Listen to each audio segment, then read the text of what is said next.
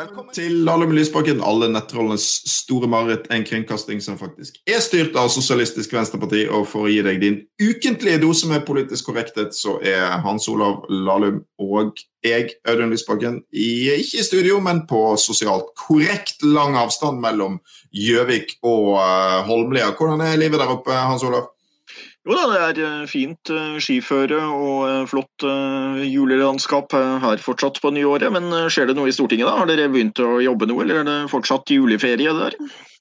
Nei, altså det er jo eh, ikke juleferie, men eh, møtene er avlyst denne uken pga. Av korona. Og så skal de i gang igjen neste uke. Men det jobbes jo, og det skjer ganske mye. Og det viktigste er jo eh, krisetiltakene i forhold til korona. Det forhandles, og vi prøver å vekke til live denne firerbanden for å få gjort noe med eh, de eh, store arbeidsløshetstallene. Så det er jo det som eh, ligger meg aller mest på hjertet akkurat nå. I tillegg så har jo da regjeringen denne uken kommet med sin klimamelding. som skal gi oss planen for hvordan Norge skal nå sine klimamål. bortsett fra én ting, og det er at det ikke er en plan for at Norge skal nå klimamålene for 2030. Det er bare en plan for ca eh, halvparten. Så det er litt sånn, Dette handler jo om at du skal klare å oppfylle eh, sine forpliktelser etter Parisavtalen. sant? Vi skal på en måte komme til Paris. Mm. Eh, men hvis du bare har en plan for å kutte halvveis, så blir det jo som å skulle bestille reise til Paris, og så har du egentlig bare billett ned på Jylland et sted.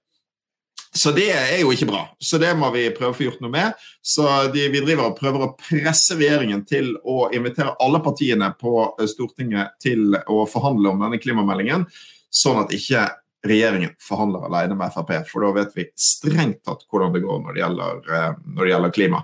Um, vi skal snakke om USA litt seinere, Hans Olav, men er det, noen, eh, er det noen andre ting som uh, opptar deg enn det? Det har sikkert blitt mye Trump siste uken, men ja, det er jo uunngåelig. Men eh, alle skal eh, med når det gjelder regjeringsforhandlinger. Nei, når det gjelder forhandlinger med regjeringen, da, om det står til oss. Men eh, det er jo kommet utspill fra Ap-siden på at alle ikke skal med i regjering, etter det jeg har forstått.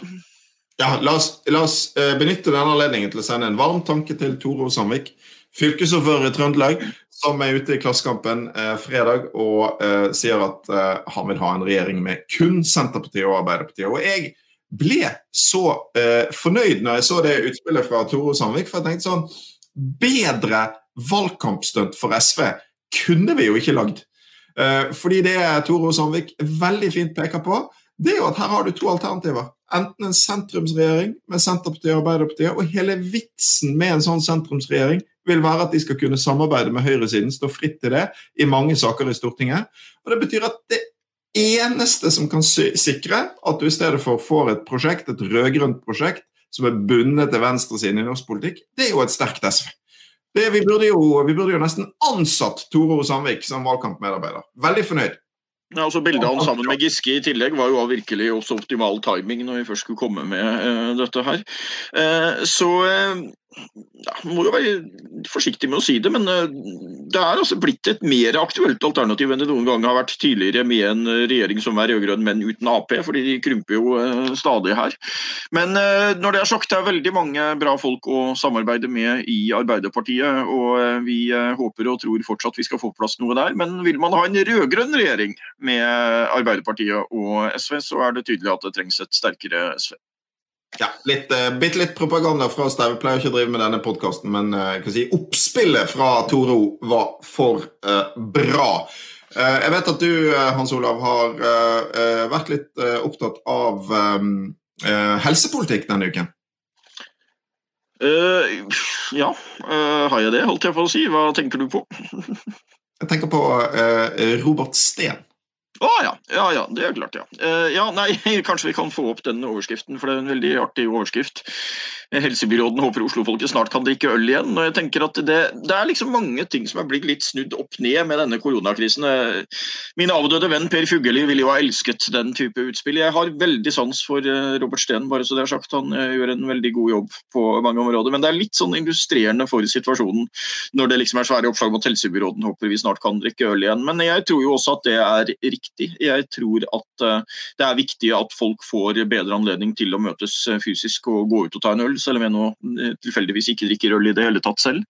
Så tror jeg at det er uh, veldig viktig, og jeg håper at vi snart kan få det på plass. Og så får vi håpe at, uh, at det tross alt ser ser bra ut med smittetallene. Det var mange som hadde frykta det mye verre etter jule- og nyttårsferien eh, enn det ble. Men selvfølgelig, det er et dilemma man står i balansen hele tiden der. Det har en god stund siden du har fått gått ut og tatt en øl med noen, regner jeg med? Ja, absolutt. Men det, og jeg tror, altså, jeg tror, det blir veldig bra for folkehelsen at folk får gå ut og ta en øl igjen.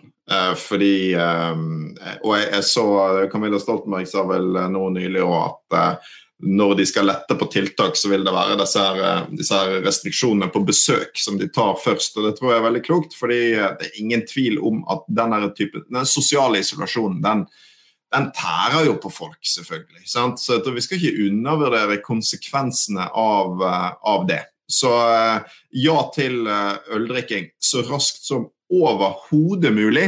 Jeg heier på Robert i moderate mengder, vel å merke. Men eh, nå, er, nå, er, man jo i gang med denne vaksineringsprosessen, og man har jo en prioritering der som jeg håper vil fungere på den måten at en gruppe som har hatt det veldig tøft i denne perioden, det er en del eldre mennesker, typisk på institusjon, også en del som bor hjemme, som har eh, vanskelig for å få møtt sine nærmeste. Det er klart at Hvis du er 90 pluss eh, og sånt, så er liksom det, det er klart det er en fare å være redd for å, å få korona, at man da er veldig utsatt for å dø. Men det er klart at den her greia med at for å gardere deg eller redusere sjansen for det, så må du unngå å ha kontakt med de nærmeste i la oss si tre eller fire måneder fremover. Det var jo en helt forferdelig situasjon for veldig mange unge mennesker. det Tre-fire måneder eller hva det kan være, er ufattelig lang tid hvis du er i den fasen av livet hvor du regner med at du kanskje har ett eller noen svært få år igjen å leve, kanskje bare måneder. Så, eh. Nei, jeg synes eh, Hovedlinjene i den planen man har lagt for, for vaksineringen, synes jeg virker veldig fornuftig.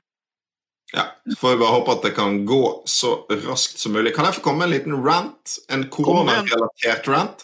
Ja, fordi at, jeg har åpning for det. Ja. fordi at jeg ble, så, jeg ble så utrolig sur fordi Altså, nå kom eh, altså Siden mars i fjor så har jo staten brukt veldig mye penger på krisestøtte til ulike deler av næringslivet. Sant?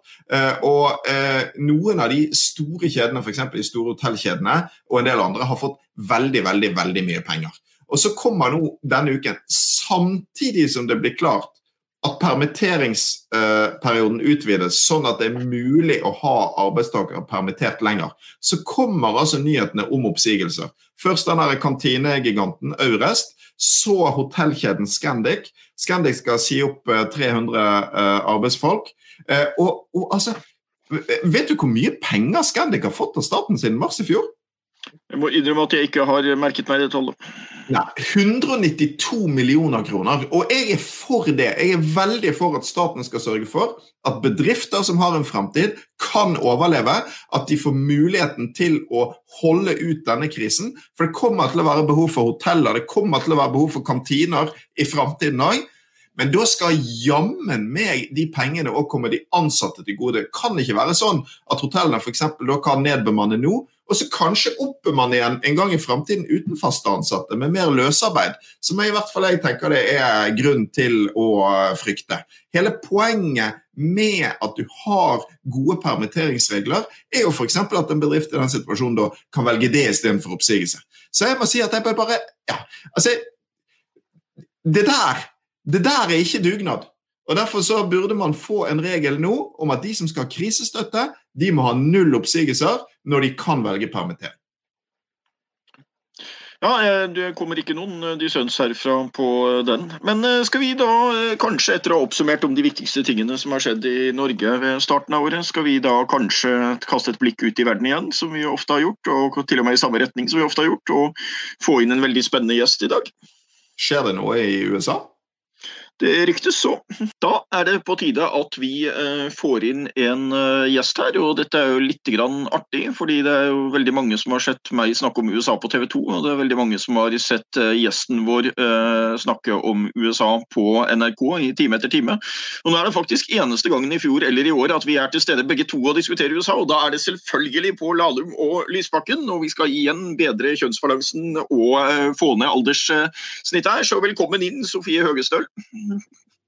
Takk. Hei, veldig hyggelig å se deg. Jeg skal kanskje tilføye at du er jurist på Universitetet i Oslo når du ikke kommenterer uh, USA på uh, NRK, men uh, da kan jeg jo begynne med å be deg forklare hva som skjer nå. Vi har en utgående president med Donald Trump. Skal vi begynne litt å snakke om den utgående presidenten, både med noen historiske og juridiske perspektiver her? Hva tenker du om den utgående presidenten og situasjonen nå? Ja, altså Han blir jo den første utegående presidenten som skal bli stilt for riksrett. Så veldig historisk. Ja, Det er særdeles uvanlig i situasjoner at man liksom, når man går av, fortsatt har en riksrett hengende over seg. Mm. En ting du kanskje kan oppklare, at de driver og krangler om det egentlig er eh, lov eller greit å stille en president for riksrett etter at han har gått av. For det er jo typisk nok da en situasjon man ikke har fått for. Så vidt jeg oppfatter så har man vel gjort det i noen tilfeller med en dommer eller to. Ja. Men eh, man har ikke gjort det med en president, og slik klimaet er i USA nå, så blir det jo ganske sikkert en ganske heftig krangel om det. Hva tror du? Kan vi avsette folk etter at de har gått av her? Uh, jeg tror at det kommer til å bli en diskusjon under riksrettssaken. For det, blir jo en sånn riksrettstype domstolslignende sak i Senatet nå. Uh, men dette som du sier, har aldri skjedd før til en president, men det har skjedd før med dommere. De fleste som har blitt stilt for riksrett på føderalt nivå i USA, har vært dommere. For det er den eneste måten å fjerne en dommer som sitter på livstid. Og vi vet jo nå at De sitter jo virkelig på livstid som dommere i USA, så det er den eneste måten å fjerne dem på. Um, men USA har jo ikke et parlamentarisk system som vi har. Så I deres system så er riksrett ikke en sånn straffemekanisme som det er hos oss, og som vi nå ser i Danmark f.eks., hvor du kan da straffe statsråder i etterkant for noe de har gjort mens de var statsråd.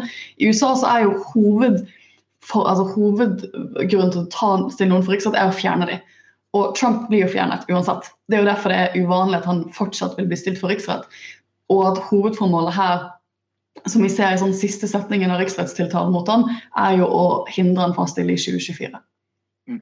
Eh, liksom, eh, litt sånn, eh, du forstår at du ikke er sånn veldig populær når du går av og folk likevel står og roper etter deg at vi skal vedta at du skal avsettes selv om du har gått av. Altså. Men en ting, en ting jeg tenker, tenker, på et historisk perspektiv her, for den er jo liksom har man hatt en president som har sittet så hva skal du si, isolert, alene, redusert, eller hva man vil kalle det igjen? Ikke hva du tenker om det? Jeg tror at man må ganske langt tilbake for å finne Nå har jo statsrådene begynt å trekke seg en masse, og, og ikke på talefot med visepresidenten og det ene med det andre. Så det jeg kommer til der, er kanskje at man må kanskje tilbake til en som ble stilt for riksrett, som var én stemme unna å bli avsatt, nemlig Andrew Johnson i 1869. Tror jeg kanskje er sammenlignbar. Han var jo da også en president uten parti i stor grad, eller mm. var jo vraka i nominasjonen og det ene med det andre. Eh, kanskje ham, og kanskje mm. James Buchanan, hvis du går tilbake til 1861 og utbruddet av borgerkrigen. Men det er ganske langt å gå tilbake for å finne en president som ja. sitter så svekka igjen. Og ingen av de fikk jo riksrettssak på overtid heller, så Nei, og de var jo ikke særlig populære presidenter heller. Og det, det har jo begynt å komme flyttebiler til Det hvite hus. så Nå finner du på bilder, Twitter-bilder hvis du går inn og ser liksom, at han, de nå begynner å flytte han ut. Og, og, det er visst, altså Hans nærmeste rådgiver har begynt å slutte. Presstalsmannen skal, skal, eh, skal slutte altså, i, i, dag. Uh, Hope Hicks, som har vært en av hans liksom, nærmeste rådgivere over veldig lang tid, har sluttet i det stille. Så man får jo et bilde av en veldig, veldig isolert president som ikke lenger har de talsvarene han har ønsket å bruke. Så det har også vært kunstig stille for ham i flere dager. Ja. Verken Johnson eller Buchanan ble kasta ut av Twitter, kan vi kanskje bemerke også. Eh, så eh, det fins ulike sider. Men eh, skal vi ta en liten runde på det? da? Hva står igjen etter, Trump? Og da får vi ta inn deg, Audun. Hva tenker du står igjen etter den utgående presidenten, før vi går på den inngående?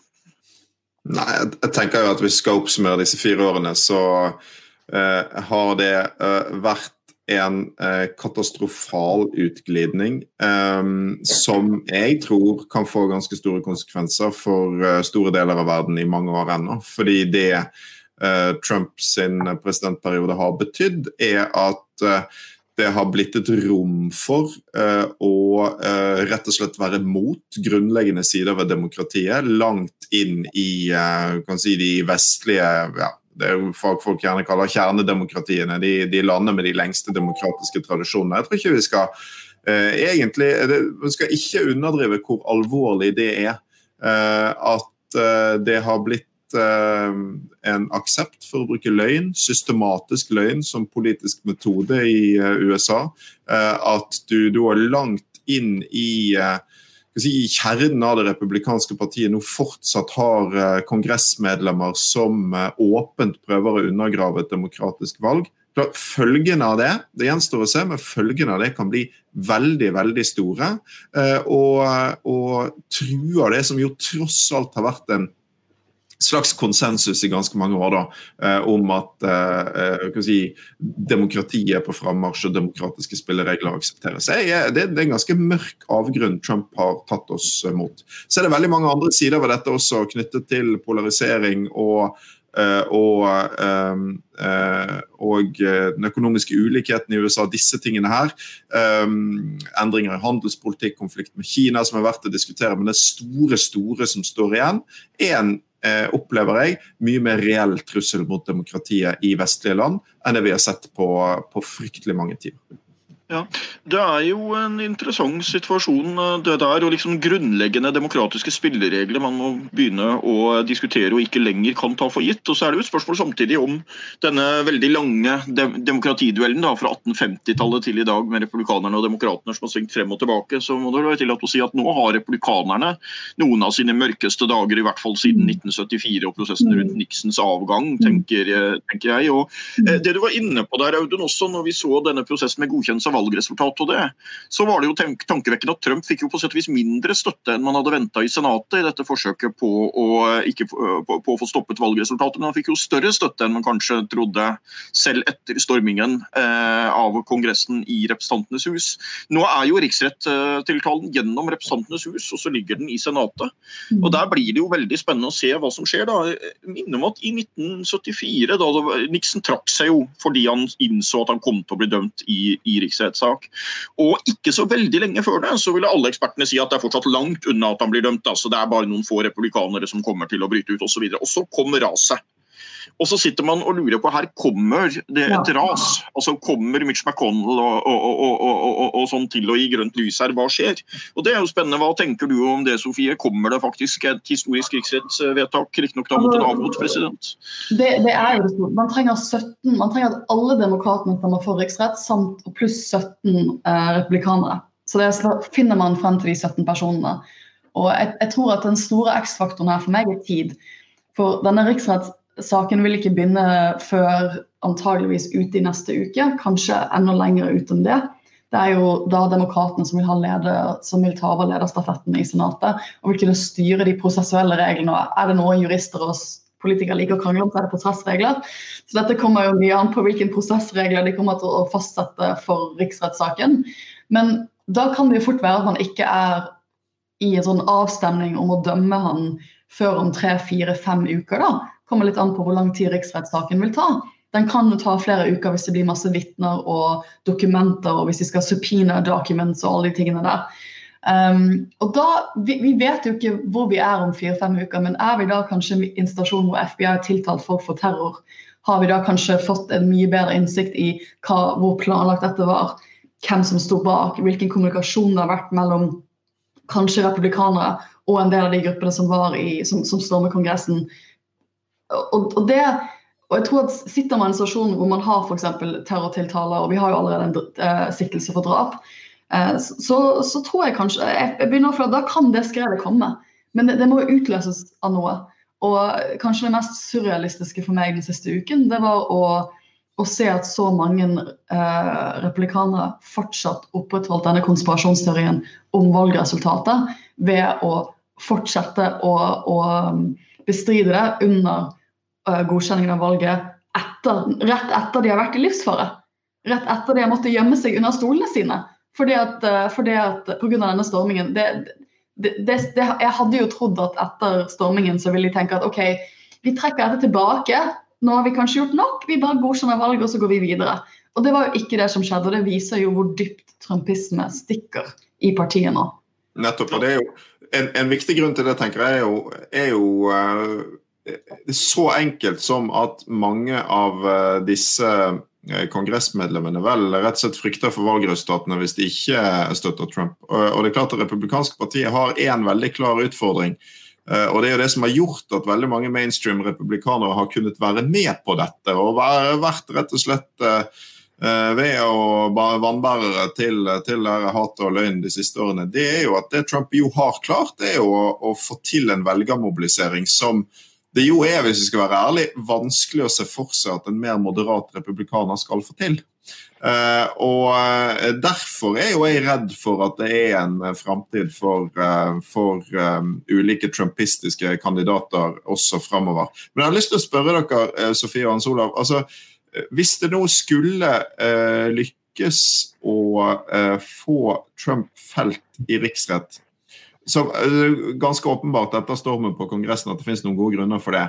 Men tror dere det er klokt? For det er klart at inn i den martyrhistorien som Trump og hans tilhengere vil spille, så er det klart at det vil være eksplosive greier hvis han skal nektes å stille til valg om fire år. Er det, er, det, egentlig klokt, eller vil det bare virkelig fyre opp under eh, polariseringen og denne følelsen av at uh, demokratiet er ikke for oss likevel? Mer vold, ja. Hva, mener, hva tenker dere om det? Jeg syns det, ja. det, er veldig vanskelig. Altså, på den ene siden er det noe som er riksrettsverdig. Så føler jeg at dette her er ganske riks... Altså alle de tingene man kan bli stilt for riksrett for. Så, så, så, så står dette høyt. Altså, man, hvorfor skal man ha en riksrettsmekanisme hvis man ikke skal bruke det i en sak som dette? På den andre siden så er det klart at uh, det at han nå blir stilt for riksrett i etterkant han har gått av, uh, og at um, og at hovedformålet blir å nekte han å stille i 2024, så er det veldig lett, lett, å danne en historie rundt hvor udemokratisk det er. At det er å ta fra 75 millioner mennesker som stemte på han for bare to-tre måneder siden, mulighet til å stemme på deres foretrukne kandidat om fire år. Og jeg kan se for meg noen ganske stygge konspirasjonsteorier som kan vokse frem av det. Så jeg syns det er kjempevanskelig. Ja, jeg har jo tenkt uh, veldig mye av det samme. Og her er det jo også noen ting da som uh, kan komme til å spille inn spørsmål hvem som kommer videre osv. Og, og, og, og Mike Pence er jo en interessant figur oppi det hele. Som nå i det lengste liksom har prøvd å fremstå som, som, som lojal mot president Trump uten å ta helt av med, med de villeste konspirasjonene og sånt. Syns det er ganske åpenbart at han sikter seg inn på 2024. Jeg tror at mange på republikansk side, også i Senatet, vil føle det som en stor lettelse om man kan legge mm. den muligheten død at Trump mm. ikke kan stille igjen. Jeg tror også nå kanskje til og med at Pence vil kanskje føle det. Nikki Haley, som har støttet Trump, vil kanskje føle det. Men det er helt klart, som du er inne på, Audun, et, et mulig problem der. Og det er jo denne dolkestøtslegenden da, ikke sant, som vi også har eh, som vi kjenner fra verdenshistorien med at vi tapte egentlig ikke valget, vi ble dolket i ryggen. og Du får liksom en sånn republikansk versjon av den dolkestøtslegenden her som kan være veldig krevende for det republikanske partiet framover. Men så tror jeg at vi må litt over på den som skal komme her oppi det hele. Uh, og uh, da har vi jo en uh, ung og frisk kandidat på vei inn, holdt jeg på å si, med tidenes eldste president. Jeg tror riktignok at han er jo veldig god helse, syns alt tyder på det. Men Joe Biden som ny president, og der jeg tenker stadig på det at For 100 år siden så ble det sagt om en dansk statsminister at det, store, det var hans store hell at han aldri ble overvurdert. Og jeg lurer litt på om Biden har den fordelen nå. Og så er det også et annet sånn eh, gammel norsk talemote med det der å hoppe etter Wirkola. Mm. Og Biden slipper å hoppe etter Wirkola, og han er på sett og vis aldri blitt overvurdert. Annet enn av muligvis i nærmeste familie eller et eller annet sånt. Så, sånn sett kan det være et, et, eh, godt utgangspunkt, faktisk. Jeg tenker at Trump med de siste manøverne sine på sett og vis har gjort starten enklere for Biden enn hva den ellers ville vært.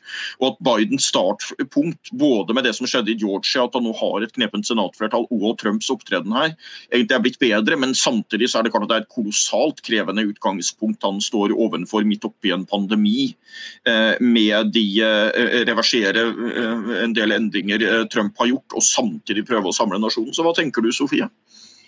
Jeg tenker at det er den, den, kontrasten vi får nå med politikerne som går ut som, som aldri var politiker, som aldri hadde hatt noe politisk embete, som, som, gikk inn i presidentstolen helt grønn sånn sett. Um, og så kontrasten til den mannen som kommer inn, som er, har vært en politisk toppolitiker siden han var 30. Som i USA er veldig veldig ungt. Han var en av de yngste, yngste personene noensinne valgt inn i Senatet. Um, og har sittet på det nivået i alle disse tiårene. Og har en mannsalder i politikken bak seg og kjenner systemet inn og ut etter flere tiår i Senatet og som, eh, som visepresident. Så du har den tyngden han bringer inn, og du ser jo det laget han putter sammen. er kanskje ikke så ungt og dynamisk og nytt, det, det får han jo en del kritikk for, men det er kompetanse i alle ledder. Det er folk som har gjerne hatt stillingen før, eller hatt nestlederstillingen inn i den stillingen de skal i nå, før. Eh, så dette er folk som man føler vel at de bygger over at dette er folk som skal kunne ta over på dag én, og kriseleder. Og kriseleder som bare det. For det, det, er jo tydelig for de aller fleste at de tar over en stat i total krise. I koronakrise, hvor du ser at opp mot 4000 personer dør hver dag nå. Smittetallene er helt ville. Vaksineprogrammet har liksom ikke kommet og blitt, blitt det Trump-administrasjonen hadde lovet. Økonomien er vanskelig, folk er langtidsarbeidsledige. Og eh, de har ikke fått eh, de støttepakkene gjennom Kongressen før nå. eller de, de, har ikke fått de støttepakkene man skulle ønsket. da, og Det vil man jo ha mulighet med flertall i begge kamrene nå. Og, og, det at, og, det å prøve å få disse demokratiske normene tilbake på plass. Altså, bygge opp rettsstaten igjen, få et mer uavhengig justisdepartement, gjøre alle disse tingene. Så det, det, Den kontrasten der mellom disse to administrasjonene er ganske for meg, jeg er jo ikke historiker, men det er ganske sånn historisk parallell. Altså, det er vanskelig å finne historisk parallell. Ja, og Det er jo også en interessant greie at Biden er jo en av de få kan man si, som har gått fra først å bli avskrevet i amerikansk politikk fordi han var altfor ung. Det er en sånn eh, legendarisk avisoverskrift han hadde hengende, hvor det var en avis som skrev at velgerne i Delaware, som han da kom fra, eh, bør eh, først gi kandidaten sin et kraftig spark bak, og så gi seg selv et kraftig spark bak for å ha klart å stemme inn en sånn tulling i Senatet. Og det er jo nå da rundt 50 år siden han fikk det. Så han har gått fra å bli avskrevet som å være for ung til å bli avskrevet som å være for gammel. Og Det er jo, det kortet ligger et veldig langt levd liv både i og utenfor politikken der. Og Det er jo også en mann som har mye livserfaring. da, Har eh, opplevd uh, veldig mye sånn uh, altså De fleste av oss vil jo si at det å miste et lite barn, miste et voksent barn eller miste en ektefelle i ung alder er veldig dramatisk. Og Biden har opplevd alle tre.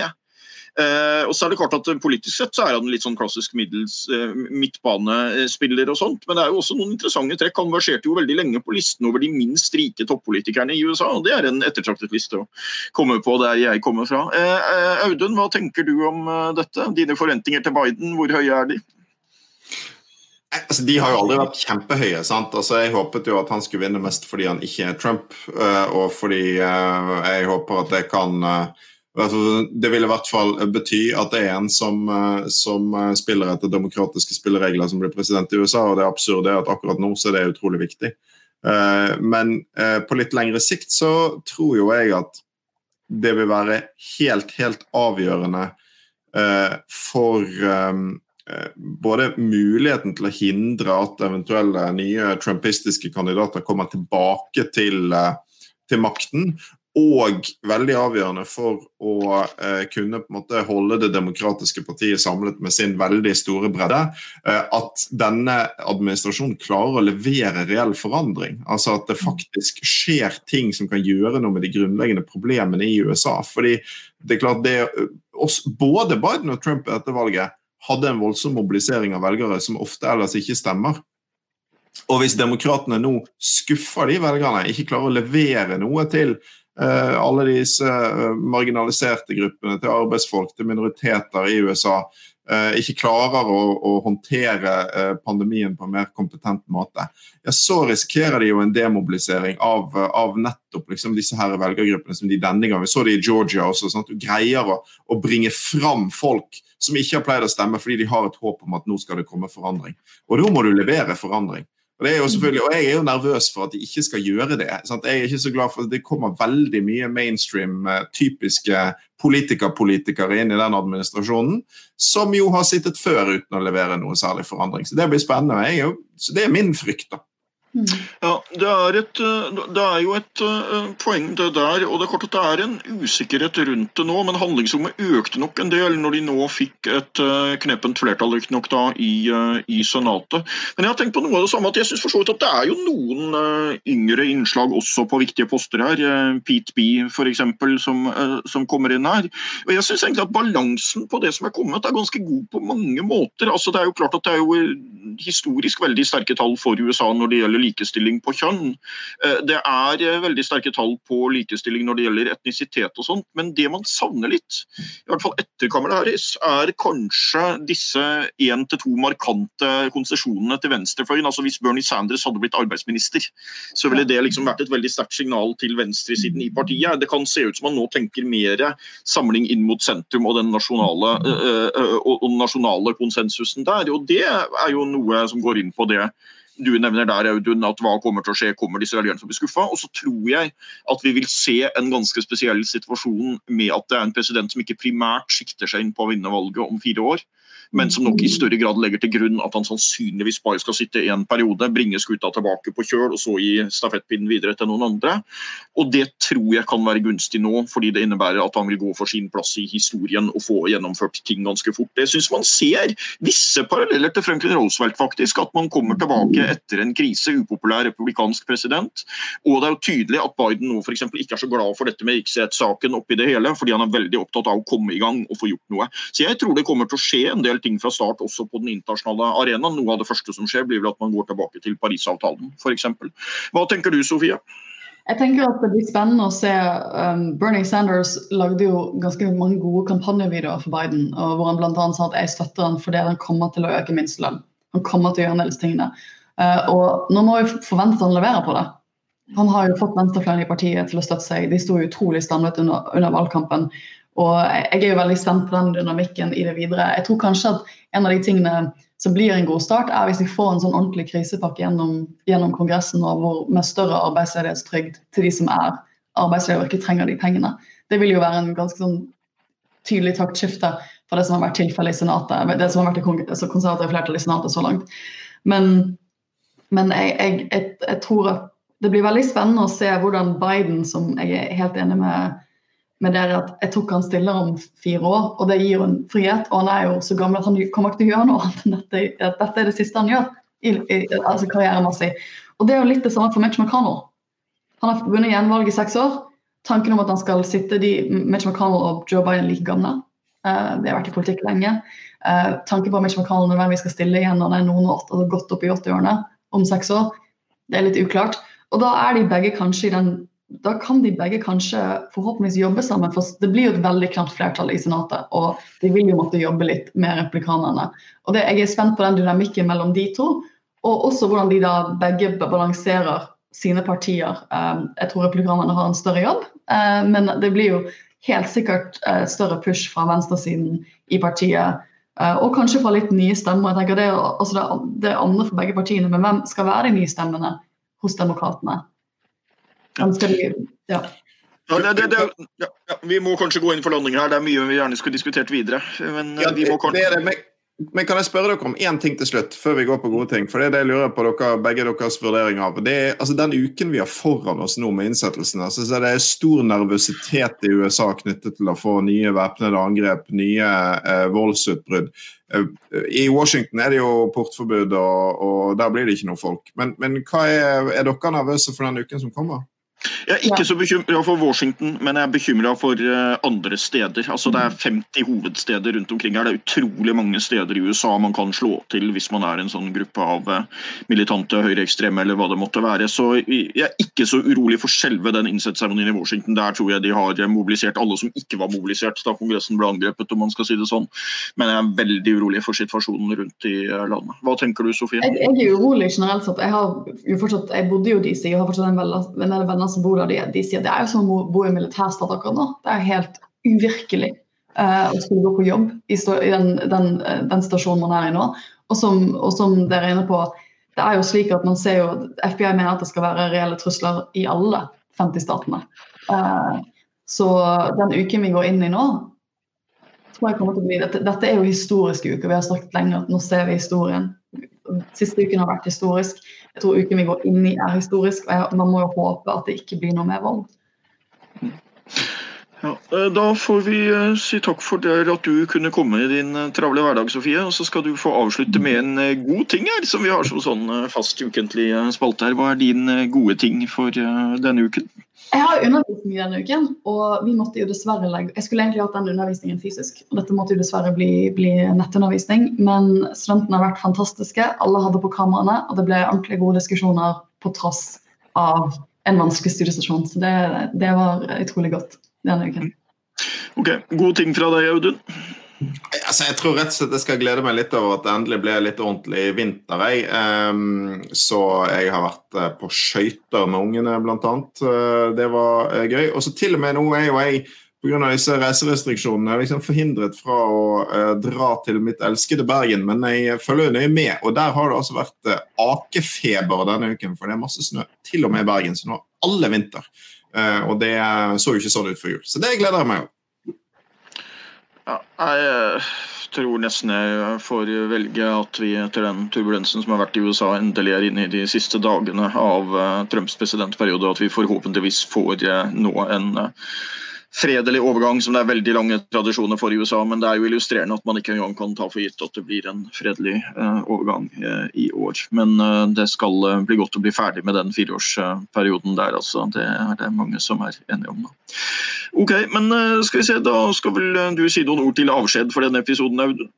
Det er det jeg skal. Aller først skal jeg si tusen takk til Sofie Høgestøl for at du ville være med i Lalle med Lysbakken. Vi skal takke de som hører på på podkast og ser på på Facebook. Husk at du kan abonnere på Lalle med Lysbakken. Det gjør du i den appen der du gjør sånt, som eh, er å finne på telefonen din. Du kan gi oss riseros på l-og-l-sv.no. Eh, og så er vi tilbake om en uke. Takk også til Kristoffer Kinden bak spakene. Da er det eneste som gjenstår, Hans Olav, å si god helg og takk for nå. God helg og takk for nå.